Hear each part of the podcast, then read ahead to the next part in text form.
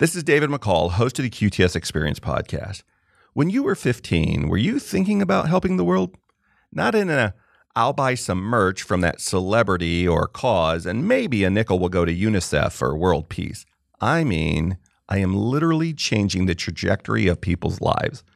I sure wasn't. I don't know if anybody that I knew would have started something like that. But Maggie Grout did. Maggie was 15 when she went to her parents to figure out how she could take her talent and combine that with technology and like minded people and change the lives of those that are the most vulnerable. Maggie's now the CEO of Thinking Hut. Her company uses 3D printing to build sustainable classrooms and buildings around the world.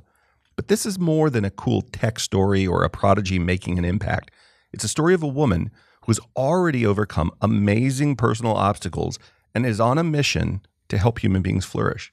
So please join us for this incredible conversation on the next QTS Experience. The most valuable commodity on earth today is data how we make it, use it, move it, and protect it. My name's David McCall. Join me today for the QTS Experience. Three, two, one. Maggie, welcome to the QTS Experience. Thank you so much for having me. My great pleasure. Well, before we dive into the details, I have to ask you we were talking off camera um, that you're in Iowa. I assume you're there of your own free will, that nobody forced you to go to Iowa. Is that true? Yes, it's true. I'm here visiting my parents, um, but I can get what you're where you're coming from. There, there's lots of cornfields. Maybe not the most things to do. when I was a kid, my parents um, relocated right after World War II. Both of my grandparents, one set was from Iowa, the other was from Ohio, and they relocated to the San Francisco Bay Area. My parents grew up in Santa Clara, probably from the early '50s on, but every summer we spent through my entire until I left home life in one of two places, guaranteed, even if it was for a few days California and Iowa. My great grandfather or great great grandfather was one of the general contractors that helped build most of Davenport, Iowa. So some of the perks were I got to see some of the original McDonald's. It was a cool, as you know, it's a cool little town. The, those little Midwest towns in Iowa and Illinois they were so, especially back then, so charming and so pretty. But have you ever been to Iowa during Thanksgiving time? I have not. I'm going to warn you now. And if your parents tell you something different, they don't love you as much as you think they do. because there's a thing that happens. Iowa is what a lot of people don't know is farm country. It's huge farm country. It's it's a uh, university state. Um, there's a lot of education that goes on there, a lot of innovation but it forever it's farm country. And guess what they do at the end of November in farm country? They fertilize. And if you're not mm. familiar with that is, I want you to go find a latrine, outdoor plumbing, and take in a big breath. Now multiply it times 100. That's fertilize in November time. Don't ever go to Iowa then. Not great. That does not sound very pleasant. So I don't know if that'll make the podcast, but it just when I heard you were in Iowa, I felt like I needed to do a public service announcement. Hey, um, thank you for again for joining. I don't know what I was looking for. Uh, probably, gosh, a year ago or so, maybe maybe less. But I've been fascinated with this idea of 3D printing. We've had guests on our show that talk about 3D printing food for NASA. We've had people on the show that specialize in 3D printing organic material and what they what they need to do uh, it, for uh, organs and uh, maybe limbs and all just additive uh, manufacturing. It's very been very interesting to me. And when I came across your name, it was it, it caused me to pause because it's th- your 3D printing. It was a TED talk you did about 3D printing buildings and I thought, wait a minute, how what? 3D printings, how does that how how would that work? What's the scale? And so we got introduced to each other and you've agreed to come on the show. I guess I want to start with why would it occur to you, a young woman who grew up in Colorado, to 3D print schools? I mean, where do we start? If somebody, if you get introduced to somebody, how do you even start that conversation? I usually will bring it back to the origin story. Um, so I was adopted from a rural village in China. So um, growing up, I always knew that difference of what my life could have looked like and the opportunities I was given through education and I just knew growing up that a lot of people would take that for granted, especially um, in the the towns that I grew up in and I went to school. Um, mm-hmm. so I remember when I was 15, I was talking to my dad about what can we do to address the need for schools, um, particularly um, in developing countries, because a lot of innovation typically is reserved for um, more developed countries, and you'll see it in more revenue driven um, I would say, use cases rather than humanitarian um, solutions. So I asked, well, what if we 3D printed them? Um, it was still in the beginning stages at that time. Um, so I was waiting for it to, to develop a bit more, especially to become more commercially available.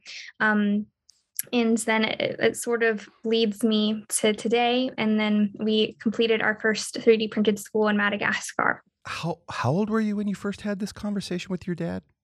I was 15. I don't remember having that conversation with my 15 year old daughter. I so where did you learn?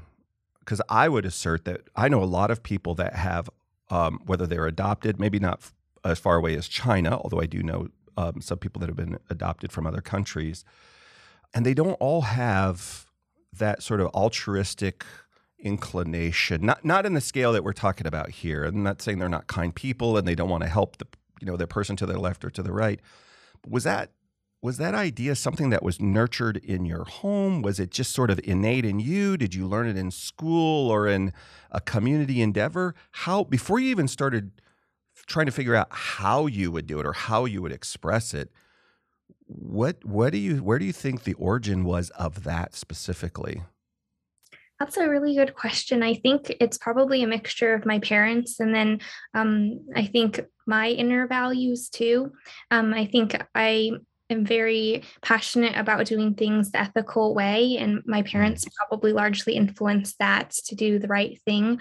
Um, because I think, um, especially when we're surrounded by more materialistic things and social media, especially, um, you maybe value um, things that may not result in impacting other people. And so I think that's probably what shaped me to pursue what I'm doing now. Yeah, one of the conversations that's pretty regular in my house is I try to help my kids and my community, I suppose. We're not against stuff and we're not against money. We're against making them an idol. And I don't want to go like into a religious kind of thing, but just when it when it takes more important than a, another human being. In other words, I, when somebody comes to me and says, "Look, I've here's a series of tragic circumstances, and I need economic help, or I need a place to stay," I want to be able to afford and have margin to give them economic help, or or or fund a building being built in Madagascar. And so, if I'm if I'm if I'm you know living in a tent and I haven't been successful and I don't have the financial wherewithal to do that, then I I can certainly donate my labor, but I don't have any other resources to donate. It doesn't sound like you're saying that's not important, but it's the emphasis that we put on it, I guess. Yeah, exactly. I think um, placing more value on things that may not matter when you have left the earth. Um, I think mm-hmm. that's something I grappled with like at a younger age. I think my parents always joke around like I was a more mature child. so I would be thinking about these existential things, like very philosophical questions about like what are we doing here? And I felt like I really needed to do something that would live beyond me because I mm-hmm. think we're all here for a limited amount of time, like uh, whether you approach it from a religious standpoint or not. One of the things we talk about on my podcast when we use te- when we talk about technology, I just had um, Dr. Paul Root Wolpe on here. He is uh, one of the, if not the head professor, certainly one of the head professors at Emory in the area of ethics. He was the first bioethics director at NASA. He's a very, very smart, capable guy, and we had a long conversation about ethics and ethics and technology.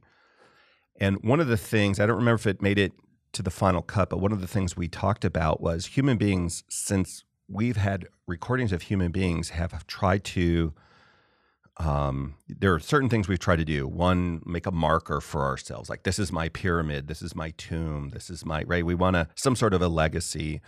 We try to figure out how to avoid pain. We've tried to figure out how to live forever. And in the world of ethics, it's a conversation that happens a lot now. How do I get consciousness into a silicon chip? How do I how do I do these things? And he would say, well, should we live forever? Like how, you know, is that a thing that that uh, regardless of how you see the world or you imagine um, human existence, nature at least has said, you know, human beings have a we have a start and a finish because of, uh, and maybe that's the right way. I don't know. Without going too far down that road, but not a lot of people um, really sit there to dwell on how do I how do I outside of myself um, connect with people around me. It seems to, especially today, you know, every headline we have out there is uh, we're hurting each other on a mass scale, on a small scale. I don't know. So it's pretty remarkable, I think, that you even think to do something like this. Well, thank you. Um, I think um, the biggest success for me would be if it inspires other people to do something. Because like you were saying with the news i think it is so negative that maybe people are discouraged to try to do something like this or to even um, create an impact on a smaller scale in their community. Right. I heard somebody say once look you can take you can spend a lot of time with um, spread across a you know, in little increments across a lot of people, and you can make a small impact, or you can invest a lot of time and money or whatever your treasure is in a person or two and change their life. And it sounds like what you're talking about. So, why education? Before we get into the technology, uh, uh you could have healthcare. You could. There's a water, fresh water crisis. There are a number of things. Why did you think education, in your case, was the way for you personally to make the biggest impact? I strongly believe that education is at the root of solving all the other issues that you have just mentioned because if people are not enabled with the tools to address the others, then I just don't think we will be able to advance on the scale we really need to um, to tackle the larger ones. You said something in one of the conversations I listened to you that of yours that really got me thinking and um, it was I tell me if I get this right, but something like if we can help educate certain communities, this isn't as big a deal in the West, but in certain communities around the world,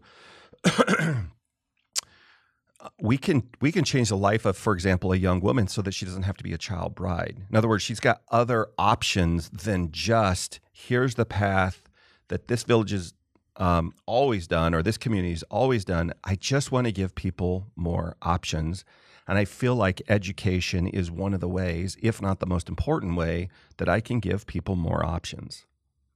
Yes, I completely agree with that. I think that with education, you have a ton more opportunities and um, you can avoid child marriages, um, like you had mentioned, I had said before in another um, place. Um, but I think that is a huge thing we may not be aware of here in the US, for example, because that's not as normal of a thing.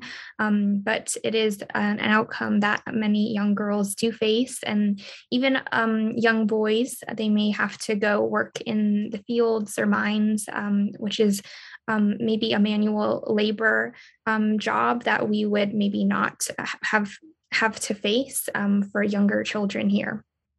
So you're you're talking to your dad, and you're saying, "Okay, I I wanted I, somehow, some way, I feel drawn towards the world of uh, or of helping the world through education. Why?"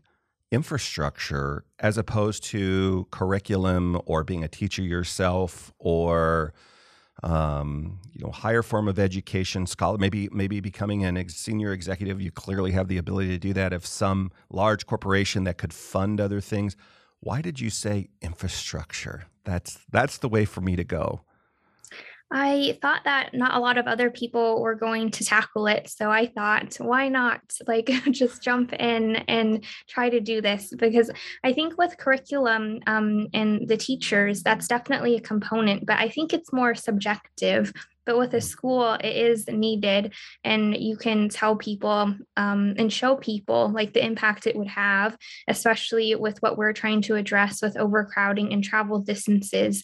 Because if you can build a school closer and if you can provide more space, you'll see more students that can then learn that otherwise would not be able to because there was no school for them to learn in.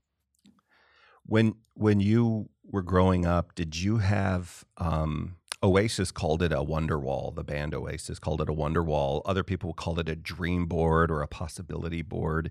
Did you ever have a board or a or a um, binder or something that you you're like your what ifs? What if we could do this, or if I could change this, or if I could do this? Did you ever grow up with anything like that, or make anything like that for yourself?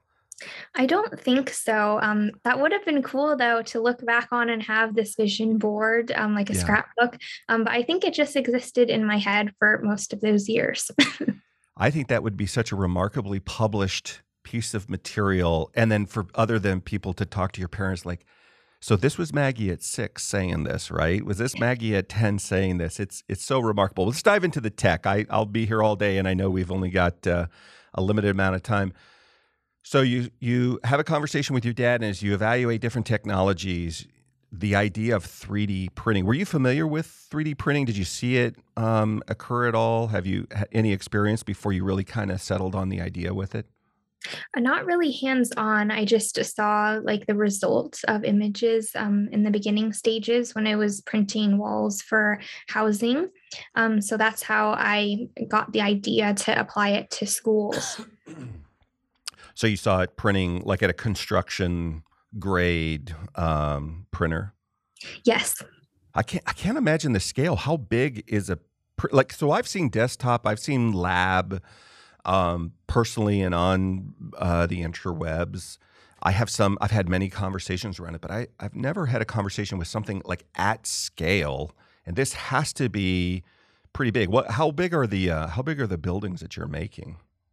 Um, so the one we just completed is about 70 square meters, um, I want to say. Okay.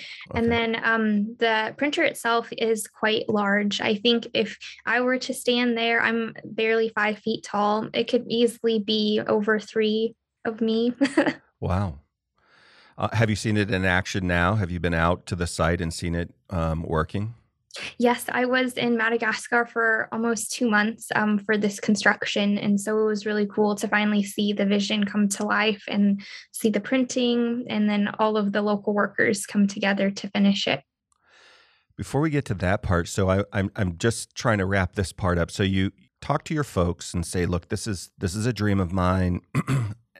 my kids have talked to me about a lot of different dreams. In fact, my my middle daughter uh, right now is uh, finishing her degree in fine arts and Korean.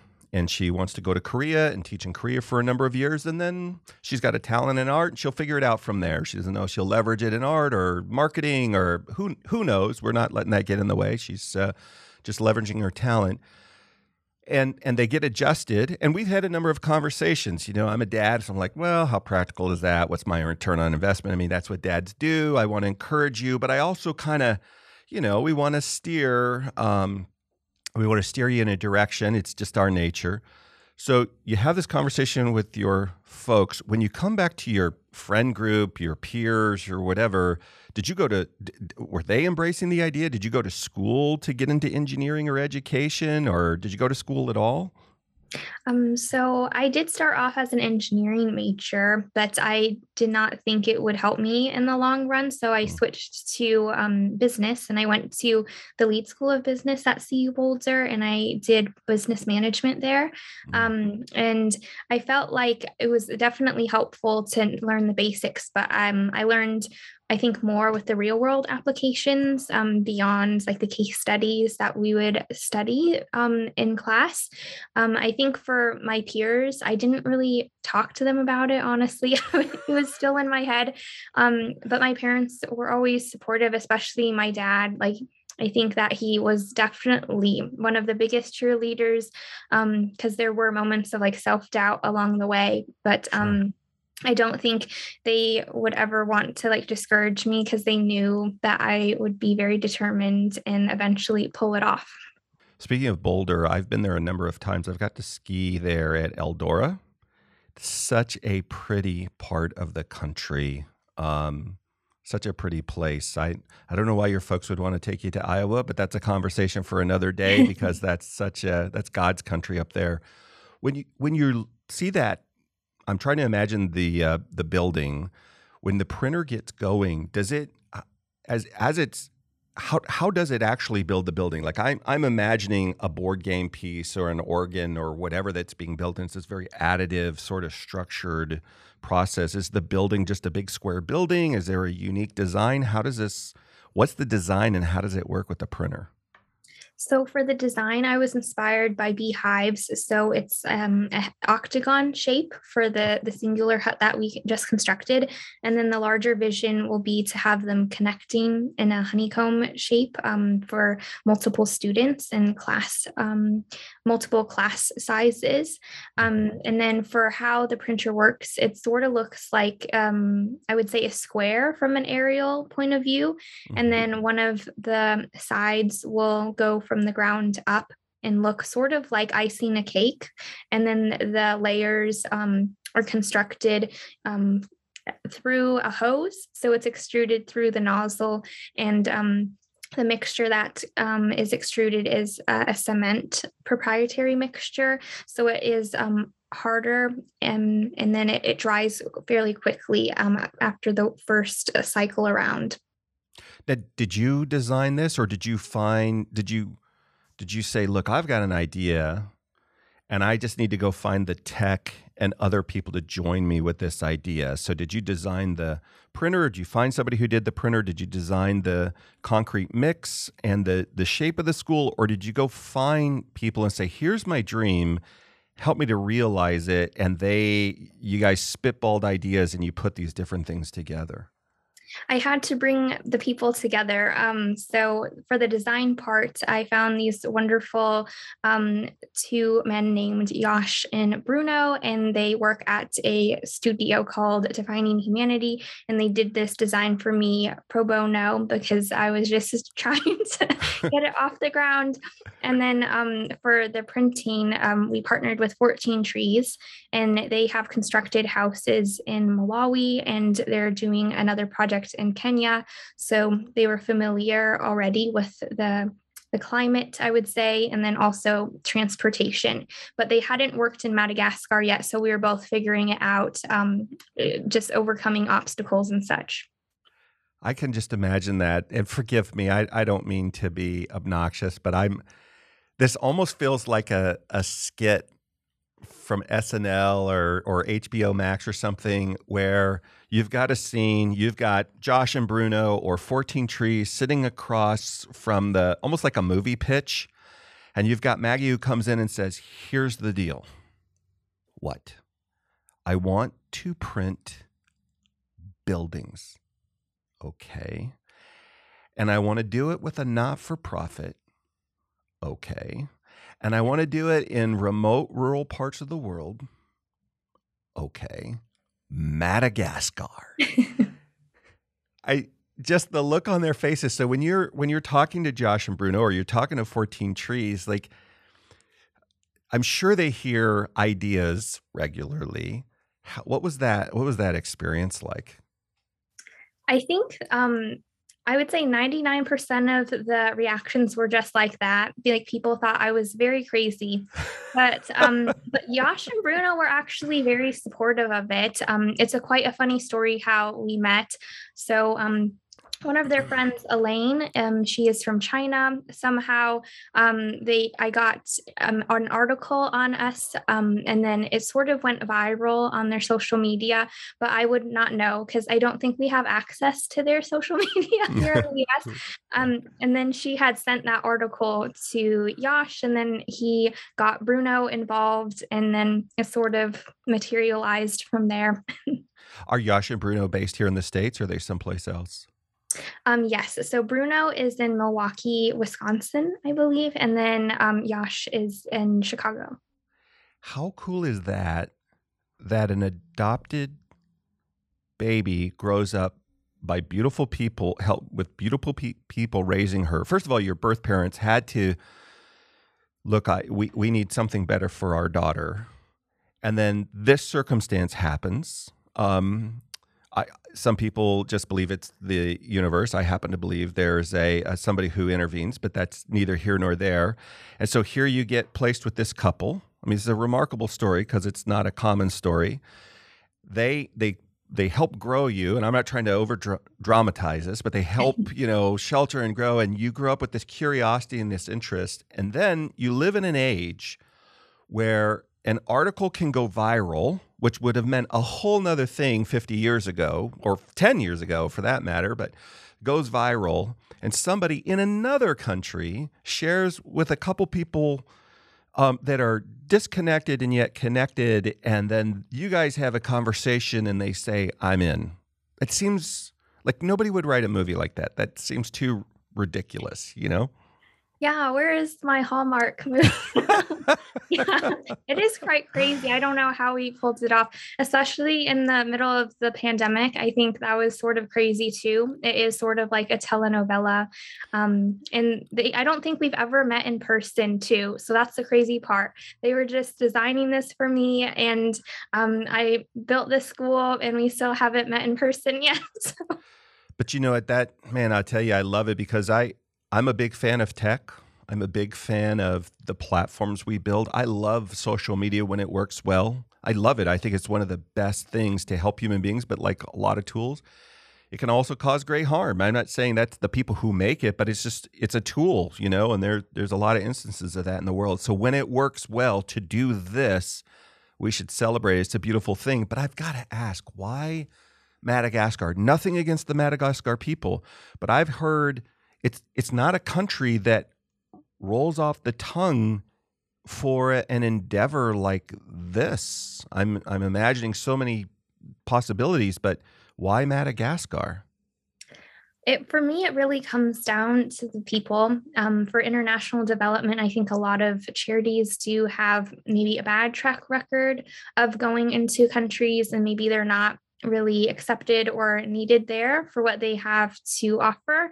Um, but for Madagascar, we had such a warm welcome like the people were very excited and really proud to have this school built there um, and also they see the potential of the development and what we could really help to unlock for a lot of the young people there and mm-hmm. their futures um, but yeah, for sure, it does sound a bit obscure.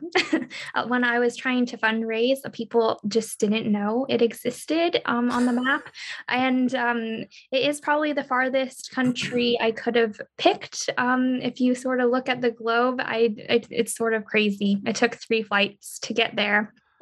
Yeah, it's not um, it's not easy. I, I understand it's a beautiful place. It's you know it's a big giant island off of the uh, eastern coast of uh, Africa. But let me ask you, when you what's the logistics like? I mean, the, our whole world is dealing with supply chain and challenges, and now we're talking about taking a uh, um, a fairly complex piece of equipment, and you've do you do you box it up here in the states and, and I'm, I'm assuming you assemble it there, or is it manufactured there? I don't know that Madagascar is known for its great manufacturing capabilities. Not picking on them, but it's one of the reasons why you're going there to support the people is they don't have the infrastructure like a lot of the world. So do you you box it up here and you get it there? It, how how is the government and the community thinking about how do we support this endeavor? I mean, let, us start there, I guess, maybe before we get into the logistics. What was the response of the government and the locals? Because my experience has been whatever your intentions are, we've tried this in so many countries in the Caribbean and in Africa and all over the world, heck, here in the States. And there's a lot of conversation, but there's not always there's enthusiasm by the people who want to make it happen, but sometimes the politics or the uh, community leaders, it just doesn't manifest. I think is the g- most generous I could be. So when you work at the organization and the communities in Madagascar, were they embracing of this idea, or do you have to talk them into it? What's been your experience? Uh, the communities I've interacted with have been very um, embracing of it. Um, and they are very excited, I think, of what um, we are offering with innovation and also not only the school buildings, but I'm hoping that we can create jobs too to support the economy mm-hmm. because I think there's a huge opportunity to upskill workers, create like technician training programs, even because a lot of people there, um, for example, my friend Ella, who manages the Madagascar team there, she says like she's 28 and um, a lot of people don't even have a full time job by then um, because there's just not those opportunities available. Um, but on the government side, I think that definitely is more challenging. Not that they don't want um, the development in their country, but it's just very bureaucratic and maybe not uh, the processes aren't as streamlined to get a decision. So, for example, um, we are trying to formalize a partnership with the Ministry of Education, and it's just very difficult to get um, communication on a fast time frame. Um, so, I think that would be the main hindrances that we would encounter. I know some folks over at World Vision that are in the water well um, project for them and when I've talked to them, they said the most success we have is when by community, whatever wherever the well's going in, and I believe this is true. I've got another friend um, with another water well project in uh, South America, but this one happens to be in Africa. When the local villages and magistrates get involved, and they can one they make their wells in such a way that the locals can repair it. They don't they don't have to rely on the organization for repairing. So the design's very very simple. It's very effective. Um, the local people build it. They're, they're, the team comes out to help supervise it because they've got the expertise. But part of the goal is or the goal is how do i train local people to maintain it. It gives them a job, it gives them the expertise, it gives them resiliency and redundancy. They don't have to rely on somebody else to take care of it. And the materials are almost exclusively sourced, if not right there, they're they're within um, a manageable distance. So it might not be that ground zero, but within a few, you know, a couple dozen kilometers. They don't have to leave the country, for example, or cross uh, some crazy distance and what they find then is when they come back 10 years later, that well's still going and people are employed. And it's completely changed the community um, around them. I, I, I got to imagine that that's part of the heart of what your goal is as you build this um, education or these uh, facilities for education that how do we employ as many people that can build it, maintain it, operate it, teach in it, get um, get taught in it, yeah, I would say that sums it up quite well. I think that um, for me, I think that a nonprofit should be essentially the goal of a nonprofit should be to not exist because you have solved this problem. So you shouldn't be in there like seeing how long um, maybe you could stay. It, you should maybe be planning ahead for how long it will take for you to not be needed at all and mm-hmm. make sure that you're equipping the community members or whatever issue that you're trying to solve with the skills to make it sustain for the long haul. So we were talking about getting the machines, um, the printers, to uh, a site. Um, do they start in the U.S. or do you source them from somewhere else? Oh, so 14 Trees, our partner for the pilot, um, they're headquartered in Malawi. So we cargo shipped it from there. Um, so just um, a small journey across the Mozambique Channel, I believe. Um, but that's also up to all of the supply chain issues I think you had mentioned before. Like you don't know if it's going to arrive on time and such. yeah, it's uh conversation for another day. We've we've talked about it a number of times on on this show, but I I, I don't want to spend my time on it here. But it I, it's all being impacted. I'm glad to hear that it doesn't have to come from half a world away, just uh, you know a few hundred miles away. It sounds like. So once it arrives on site, how many buildings can this machine you know, from start to finish, it takes this much time to set it up. Then it takes this much time, assuming we have the material and the labor, it takes this much time to create a standard building. Uh, maybe not an entire campus, but a standard building. And then it takes this time, much time to move it to the next location. How much time is that, would you imagine?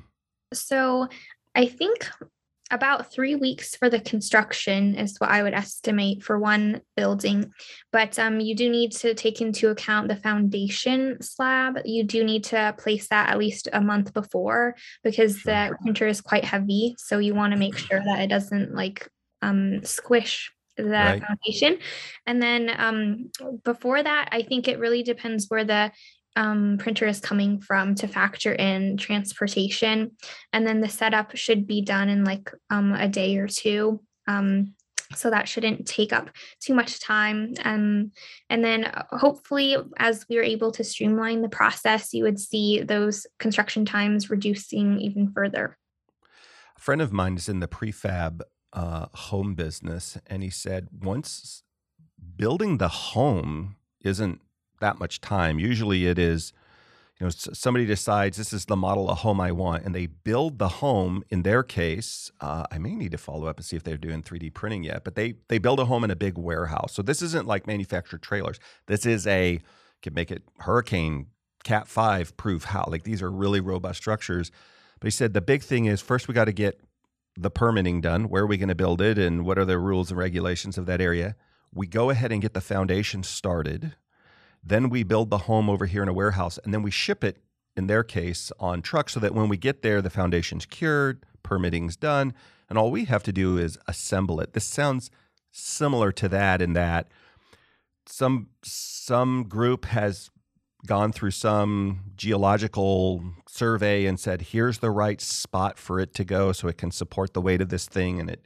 doesn't impact the environment negatively um, we get it permitted, we get the foundation laid and poured and cured. And about the, in a perfect world, I suppose, about the time that's done, your machine shows up and then it just makes a building. Yes, um, I think that would be a good way to summarize it. Um, and then when the printer is there, then it, it prints it on site um, rather than shipping it in. Because that was something we had initially considered the prefab model, but I just felt like you wouldn't be including the community and you really need that support um, and to create jobs that way. And I think when you're shipping in things, um, you are mi- really missing out on those other opportunities to employ people. Sure. And if you you get there, I don't know if have you ever been to IKEA? Oh yes. Yeah. hmm. I used to love IKEA. I don't love it anymore, but that's IKEA don't pick on me. You get home and when IKEA goes well, it's fantastic. Super simple to assemble. But when you get there and you tur- you're two thirds of the way through that shelf and you're missing a bracket, and you've got to go back to the IKEA warehouse just to get a bracket or call somebody. When it's all in the package, it's great. So to our point about the prefab facility, if you if up, upon unpacking it's all there, it's great. But if you've got to go back to 14 Trees and say, "Hey, I'm missing a bracket," that's probably no bueno. As opposed to having the machine where you oversimplified, I'm sure you just push your 3D printing app, and it just as long as you're putting the source material in the hose, it's running its uh, pattern and printing it out you probably don't have to worry about missing uh, missing your brackets. Just there fire and forget. There are definitely parts that you do need for the printer itself to operate, but maybe mm. not as many as like an IKEA prefab situation. yeah. So, how many people does it take? Like, I'm imagining uh, right down the my street, I've got a couple houses being uh, built and I see this army of people, the framers, the painters, the the roofer, like everybody. This just it's a big ant pile. Whereas with 3D printing, in my experience, not in making homes, but in other places, you sort of put the you load the pattern that you want and away it goes. You have a few people supervising it. I got to imagine doing a building. It's a little bit more complex, but is it the same number of people as on a traditional construction site, or is it um, what's the labor size look like?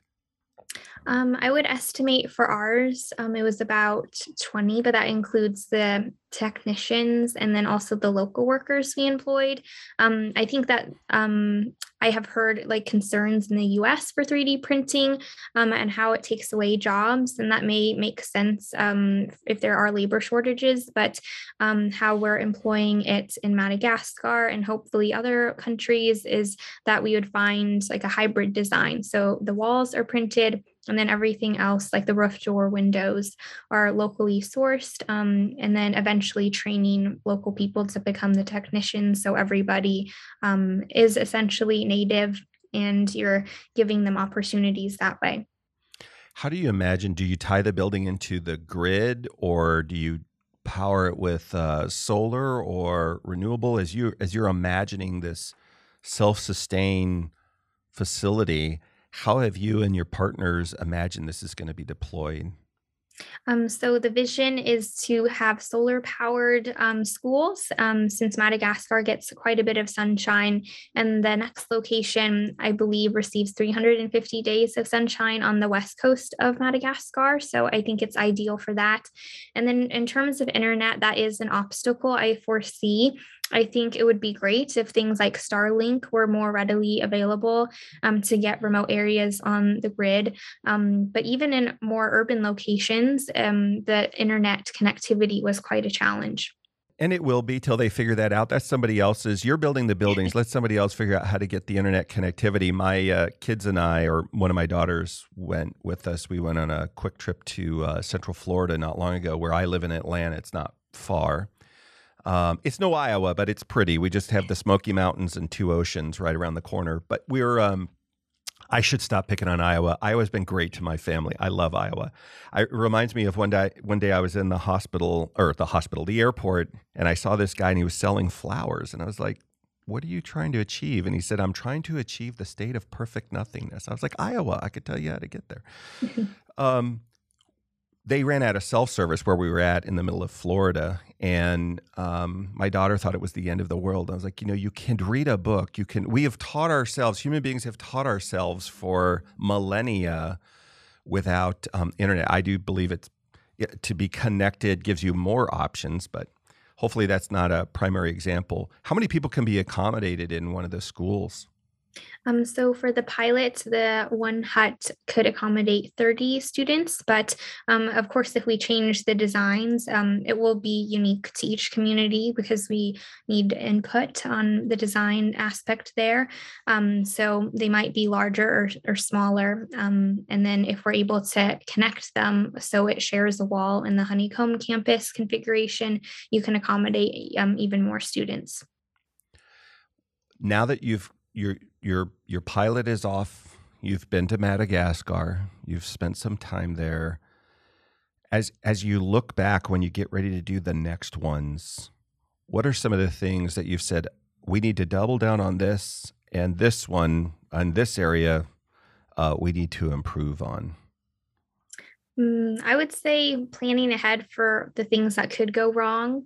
Um, I think just making sure like you're like oh we got to plan ahead. Like worst case scenario with like murphy's law and all of that i think with a pilot you really get everything you know and you're like no i have to do this differently. Um, maybe allow more time here. Um, maybe these people won't show up on time. Like that's another thing i found like cultural differences. Over here we may show up on time someone else in Madagascar, they may show up like an hour and a half later. So right. you just need to know when um, coordinating between like construction crews and all of that. Uh, when we've been to, my wife and I like to um, scuba and and um, get down to the Caribbean when we can. And one of the things we've learned down there is there's island time. Even yes. at the airport, we've discovered. Wait a minute, I pretty sure the FAA has pretty strict re- regulations on how planes come and go, but they just kind of shrug their shoulders. You know, it's island time. We'll we'll we'll get it when we get it. Just relax. Just relax. Was it so? Did you experience Madagascar time? No, no disrespect. I mean, it's just a big cultural difference. My friends have just moved to Spain. And they're learning Valencia time. It is very different than how we do things here in the States. Yes, that is what Ella told me. I had to get used to the Madagascar time. And she would tell me, just go with the flow. And I'm over here, I'm a very type A impatient person. So I'd be like, no, I, I can't live on this Madagascar time. We have to get moving. Like, we got to stay on track. How did you how did you manage it? Did you learn any tools to just relax or did you just sit there and give Ella a hard time and try to figure out how to relax? Um, I would say I try to teach her um, how to be more on top of other people um, with scheduling. So um, I would tell her, you got to message people, like not to the point of micromanaging, but you have to remind people or else um, they will forget about it. Um, so, a funny story is that Facebook Messenger was a huge way that I would communicate with people. Like Facebook is seems to be on its way out over here, but in Madagascar, it's very popular for people to stay in touch. Um, so that's how um, I even stay in touch with the students there because um, they message me photos in front of the school, which is really cute. What's it been like now that it's built and and the local folks, not just you and not just 14 Trees or Yash and Bruno or your parents, like you guys have been engaged in this for a while, but you showed up some period of time ago to a group of people and say, look, I've got an idea and I think it will help you. And, um, you know, that's happened all over the world, and people don't always keep their promises, or the result isn't exactly what people imagine now that it's been deployed and they can they were part of the process and they can touch it and they can experience it what's the feedback that you've gotten from them? I think the the main feedback has been how proud they are of it. Um, and I just think it's really heartwarming because they really were sharing this dream with me because they were along the journey. Um, so a lot of the messages I got would be, um, I'm so proud of you, Maggie. And um, they're just really happy that it finally came to life. And I just think I was really touched by that because um, even a lot of them I may have not met before, but they really talk about things. So the whole community knows. And so it was just really an incredible experience to finally meet them in person. I could imagine you go to help people, and sometimes when we go to help people, it's not received well. Either either we didn't um, account for the different things, um, or something just doesn't work right, or or whatever it is or people don't appreciate it. But every now and then, when it's appreciated, genuinely appreciated, and you step back um, and you see, I helped with this community. You know, we don't want to make an idol of ourselves any more than we want to make an idol of money or stuff. But I help with this community and some luck, a little perseverance, and a little bit of teaching our our buddies how to stay on t- top of people through Facebook Messenger but man, I got to affect these people's lives. Whatever else happens from today in a positive way, I got to help change somebody's life. Did you when you when you thought about that, when you actually saw it in place and the and the tears and the sweat and the whatever, and there's as you know, or if you don't know, I'm sure you know, there's more ahead. Um, because sometimes it has to sustain you that emotion, that experience. What was that? What was that like? Was it was it as gratifying as you imagined, or had you not imagined it before this? I think I didn't know what to expect, and it didn't really sink in for a while. I just was like, "Wow, I can't believe it's finally completed." Um, and I think um, maybe it hit me when I came back, and then the students would send me photos of them like next to the school. I think that um, when was when I just thought like oh wow i can't believe like this is something like that people can really see the impact of and are excited to continue sharing about. Right. How do you since you're a not-for-profit how do you um, one how do you raise funding? And two i guess another way to think about it or, or another way i would think about it is how do you measure success? Is it how many buildings we get built how many facebook likes we get how much revenue we raise, how many machines we're deploying, how when you when you talk to people about funding and you bring this big idea of um, impacting the world in the way that you've described here, beyond just that initial capturing their imagination, how do you demonstrate value for them? And this is what we're going to go do. And here's how we can measure our performance. Yeah, so for um, fundraising, I've mainly raised from individual donors.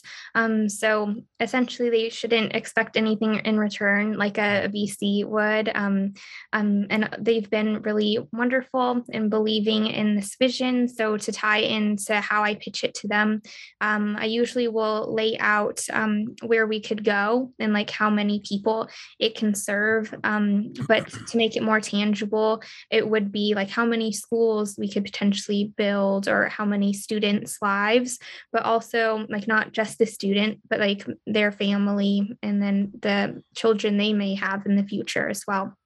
Right. Have you gotten a lot of media attention um, I would say we have been lucky to get the press. Um, I think BBC recently um, released their video on the construction, so they had the exclusive oh, wow. on it. And so I'm hoping we can leverage that to reach more people, but we'll see. I think a lot of times it doesn't translate to direct donations, but maybe like a company or a donor may see us and say, oh, wow, this is something I could get behind. Right. How do you, do you do you imagine scaling it? I mean, what's what's next? You've got the pilot off the ground. Do you do you have a personal goal of I want to get this many more, or I want to get so many done in a certain amount of time? What is it that you and your team are thinking about? So um, we would love to continue scaling throughout Madagascar. We estimate a need for about 22,000. So as much of that as we can accomplish would be incredible. And then um, long-term goals would be great to scale to other countries because I even get requests um, um, for other countries around the world, like not even on the African continent, but even in Asia and Latin America. So there's an, a need and a desire to have schools. Um, it's just a matter of can we raise the funds and scale it to be able to serve them? Do you ever sit back and say, I am a CEO? When the doors are shut, nobody's around, I'm the CEO of a construction company and just flex. Do you ever think about that? That because uh, this is an uncommon thing. I think it's funny to bring up. I think maybe I'm very hard on myself. Um, people usually tell me I'm like too modest and and I need to maybe rest on my laurels. But I am. I think I put a lot of pressure on myself and um, I don't really take the time to like see what has been accomplished, but I do need to get better at that um, in order to like celebrate it with other people. Yeah. I mean, it's worth celebrating, don't you think? Yes. Um, I just have to find a way to like stop and be like, wow, look at what has been done. right. Well, I mean, that's you know, my experience is um, a lot of people are good at it, but I think they they had to work at it.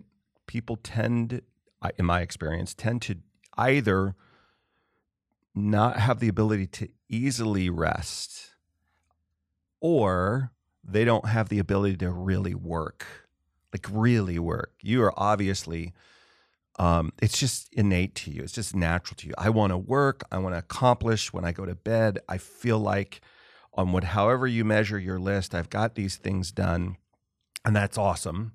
But if you don't have the ability, I mean, I, I think even God on occasion said, All right, I'm going to rest. I'm just, whatever your personal belief system is, you know what? I'm just going to sit back here and chill for a moment and just enjoy, not uh, just enjoy the things that I have around me. Or um, they never really get started. They just kind of, they're always resting. And that you know, neither of those extremes seems like it works. So obviously is a skill, but I think it's pretty remarkable that um, not just not just this idea that you've had and your desire, people have those things all the time, but that you've it's just through force of will and your uh, idea and your vision that you've got it here. What? How do you when you wrestle? Because we we all have this, I believe, and I have. Um, three daughters that are similar in age to you.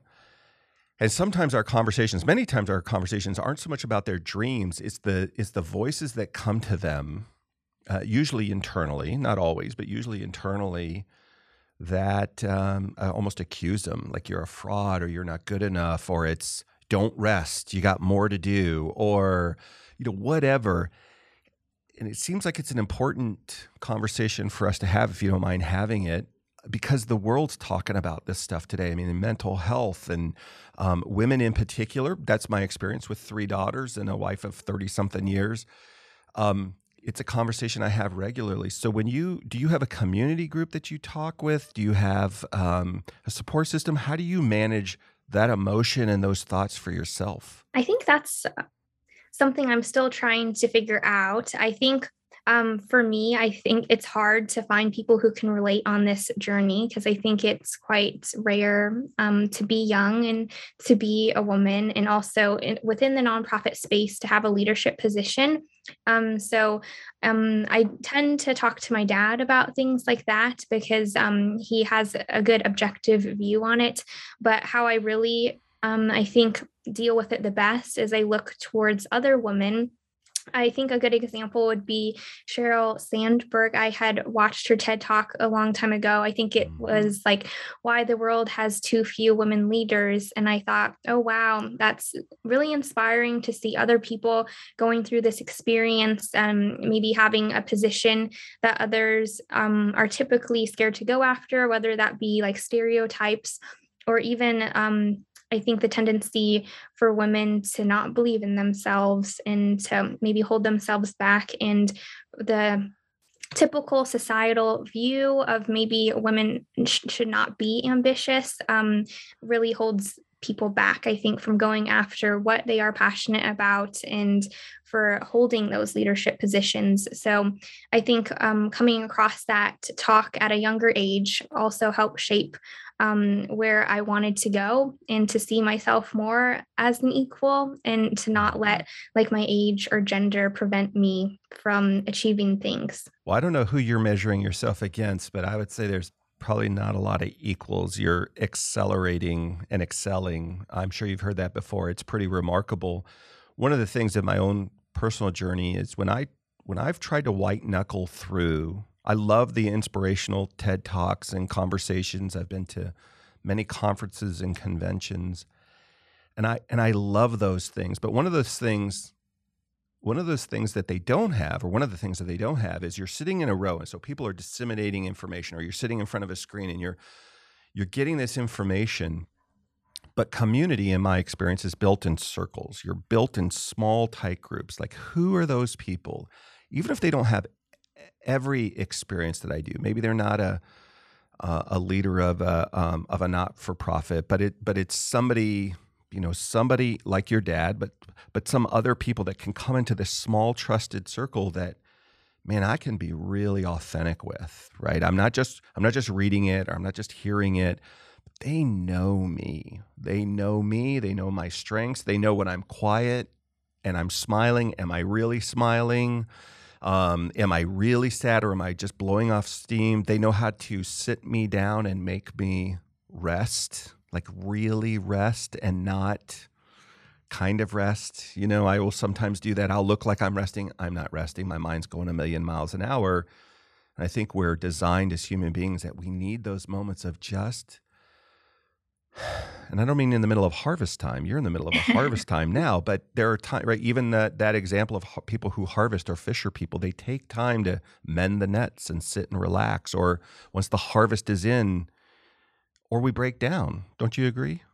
Yeah, I, I would agree with that. I think that's the importance of really developing relationships, um, not only on the business side, but personally. Um, so, when you were talking about all of that, like people who really know you um, and whether things are wrong and, and if you're okay would be Emma, my best friend. Like I've known her since first grade. Um, really? I, ha- I have a funny story how we met. So Um, I remember we were at lunch and she asked me to eat a grape, and I was like, no. and that just started off the whole friendship, I guess. But um, we'll always refer to the grape story and I think it's nice to have somebody there through all your life stages because she was there um, before, like people knew about what um, the vision was. And um, she really doesn't treat me any differently. I'm just myself. And she'll tell me when like things are not okay. And I think you need that um, in a personal um, group or with relationships for people to tell you the truth. Completely agree. I just hosted a woman I'm sure you've you've got a million things to read, but if you get a chance, there's a really cool book called The Thank You Note Project, and it's by a woman named Nancy Davis Kho, K H O, and she's out in the Oakland area, I believe. She's a she's an author and um, entrepreneur and other things. And Nancy, in her book and and in our conversation, she talked about she had a couple. She has a couple friends um, her best friend she met, I'm pretty sure, the first day of college, and she's more my age. So we're wait, wait, probably about as long as you've known Emma. We've known, you know, our best friends for longer. But her best friend, um, and Nancy cracks me up. She said, "I'm kind of a big deal," and, and um, but her friend is one of those people that calls her on her stuff when she's wrong, but also backs her up. Um, when everybody else is saying, hey, maybe you're off here, she's in her corner. Uh, but she's not primarily interested in being nice. She's very interested in being kind. And there's a difference between nice. Nice is courteous and polite and whatever, even though you may be thinking something else. Kind is that person who will tell you, that's probably not your best color. You might not want to yeah. wear that or do that. Or you may need to go apologize to somebody that you really don't think you need to apologize to or whatever. And so I think that's probably of all the things we've talked about today, one of the most valuable things you've got besides your folks there is somebody like an Emma that can, and hopefully you get to add to that collection that really know you because this is a remarkable story. I can't wait to see and hear what more you do with um, with this project. Well, thank you. Um, I think when you were saying that too, I was thinking like mentors are really important as well. Um, sure.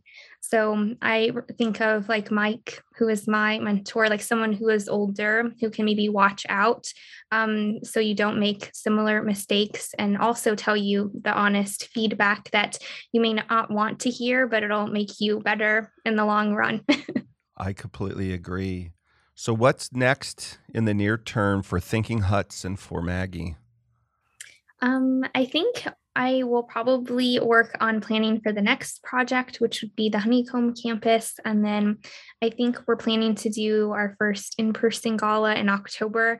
Um, just trying to raise awareness, I think, is what I realized the biggest thing is the public relations aspect of how many people can know about your story and vision. Um, otherwise, you may just be undiscovered. Um, right. So I think it's cool, like people like you who share people's stories, because a lot of times, like people are doing great work, like in their communities, and you'll just never know. Well, Maggie, I've enjoyed this conversation. I, from the moment I heard you first present at um, TEDxCU, I thought it was a beautiful, compelling story. And honestly, I, I wanted to research to find out if it was legit. There's a lot of cynicism in the world and it's very legit. You're a very legit person, and I really appreciate you coming on today. If people want to learn more about you and your project or the upcoming gala, how can they do that? I think the best way would be our website, which is thinkinghuts.org. Um, and I just want to thank you for having me and for reaching out. My great pleasure. And if you've also enjoyed the conversation, please like, share, subscribe, and comment. We'll see you next time, everybody, on the QTS Experience. Take care.